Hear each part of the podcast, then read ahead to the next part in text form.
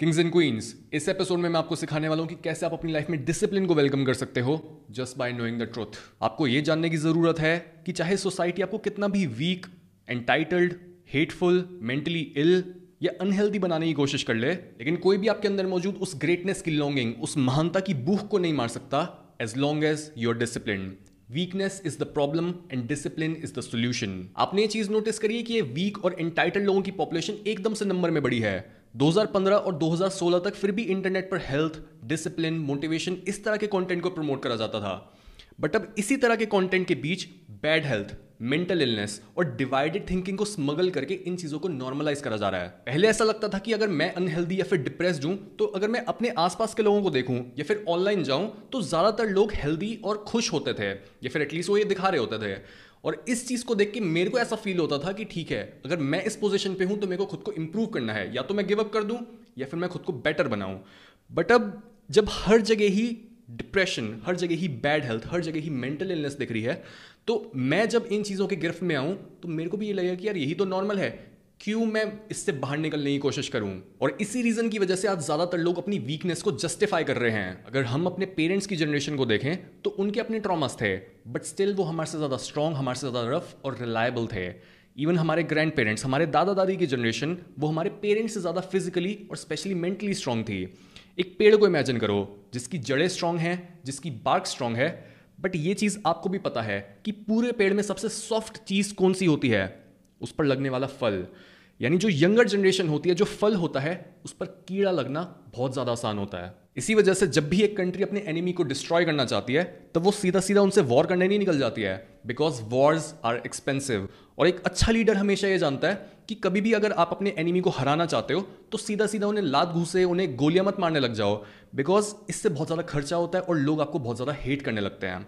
That's why एक अच्छा leader पता है कहाँ से शुरुआत करता है?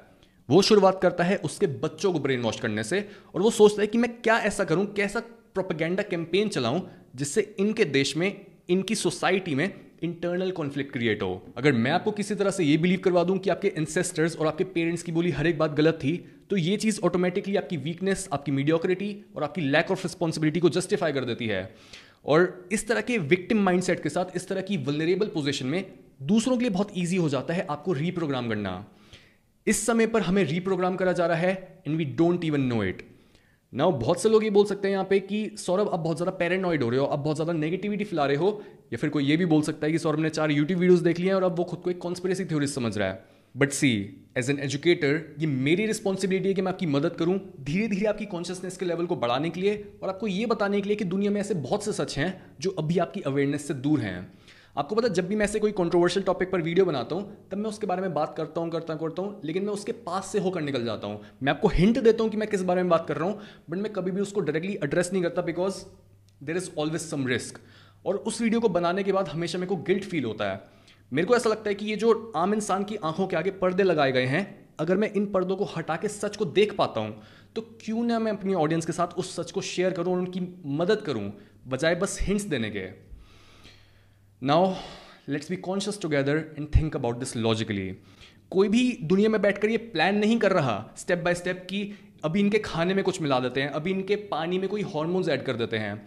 दुनिया में ऐसे बहुत कम लोग हैं जो प्लेजर डिराइव करते हैं दूसरों को हार्म करके।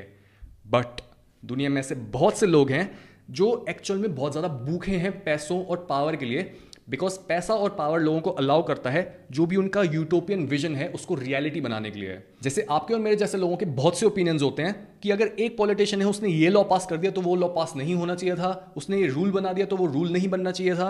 या फिर ओवर पॉपुलेशन हो रही है तो उसका सोल्यूशन क्या हो सकता है? हम खुद ही अपने दिमाग में ओपिनियंस और सोल्यूशंस को फॉर्म कर रहे होते हैं इवन दो उसमें से कई सोल्यूशंस गलत हों तब भी। बट जस्ट इमेजिन दुनिया में एक्चुअल में कई लोग ऐसे हैं जिनके पास उतनी वेल्थ उतनी पावर है, जिसके थ्रू वो अपने आइडियाज़ को इम्प्लीमेंट कर सकें।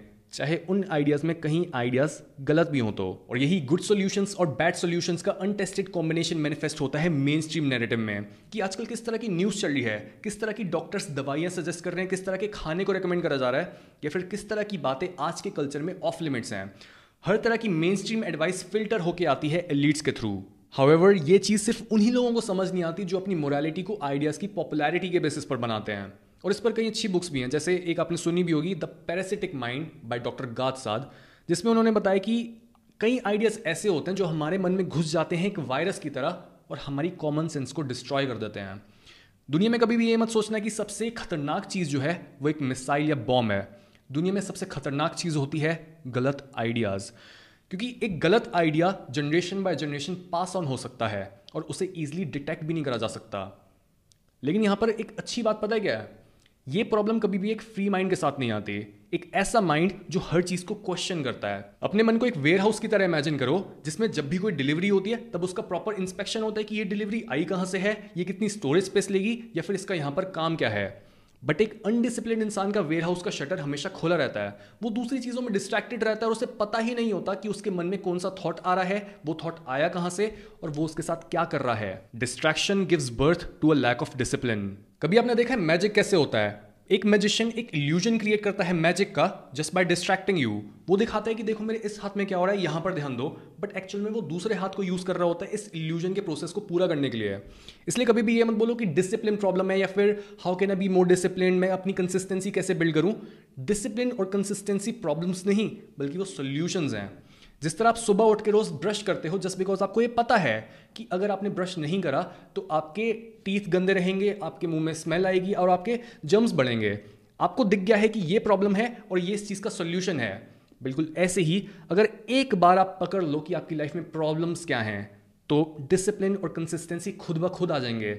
आपको क्वेश्चन करना है हर चीज़ को क्वेश्चन एवरीथिंग अपने हर थॉट को क्वेश्चन करो, जो आप खा रहे हो उसको क्वेश्चन करो, जो आप पी रहे हो उसको क्वेश्चन करो। जो आप फ़ोन में देख रहे हो, उसको क्वेश्चन करो। ये देखो कि आप पहन क्या रहे हो। कभी भी ये मत बोलो कि एक साइड 100% सही है या फिर दूसरी साइड 100% रॉन्ग है। दोनों साइड्स की तरफ़ देखो, दोनों की सुनो और देखो कि इसकी बुराई और अच्छाई क्या है और दूसरे की बुराई और अच्छाई क्या है। जिस तरह से जब भी आप एक रोड क्रॉस करते हो, आप दोनों तरफ़ से देखते हो कि कोई आ तो नहीं रहा, क्योंकि अगर आप बस एक साइड पर देख के चलोगे तो चांसेस हैं कि दूसरी साइड से आपको कोई ठोक के चला जाएगा। वन साइडेड थिंकिंग के साथ आप कंक्लूजन तक तो बहुत जल्दी पहुंचोगे। बट ये ज़रूरी है कि आप इन कंक्लूजन्स को क्वेश्चन करो, कोशिश करो कि आप इन्हें तोड़ पाओ और देखो कि इनकी जड़ें कहाँ तक जाती हैं। और लास्टली जो भी लोग इस एपिसोड से रिलेट कर पाए, मैं उन्हें बस यही बोलना चाहूँगा that it's not okay to be normal if you are capable of being abnormal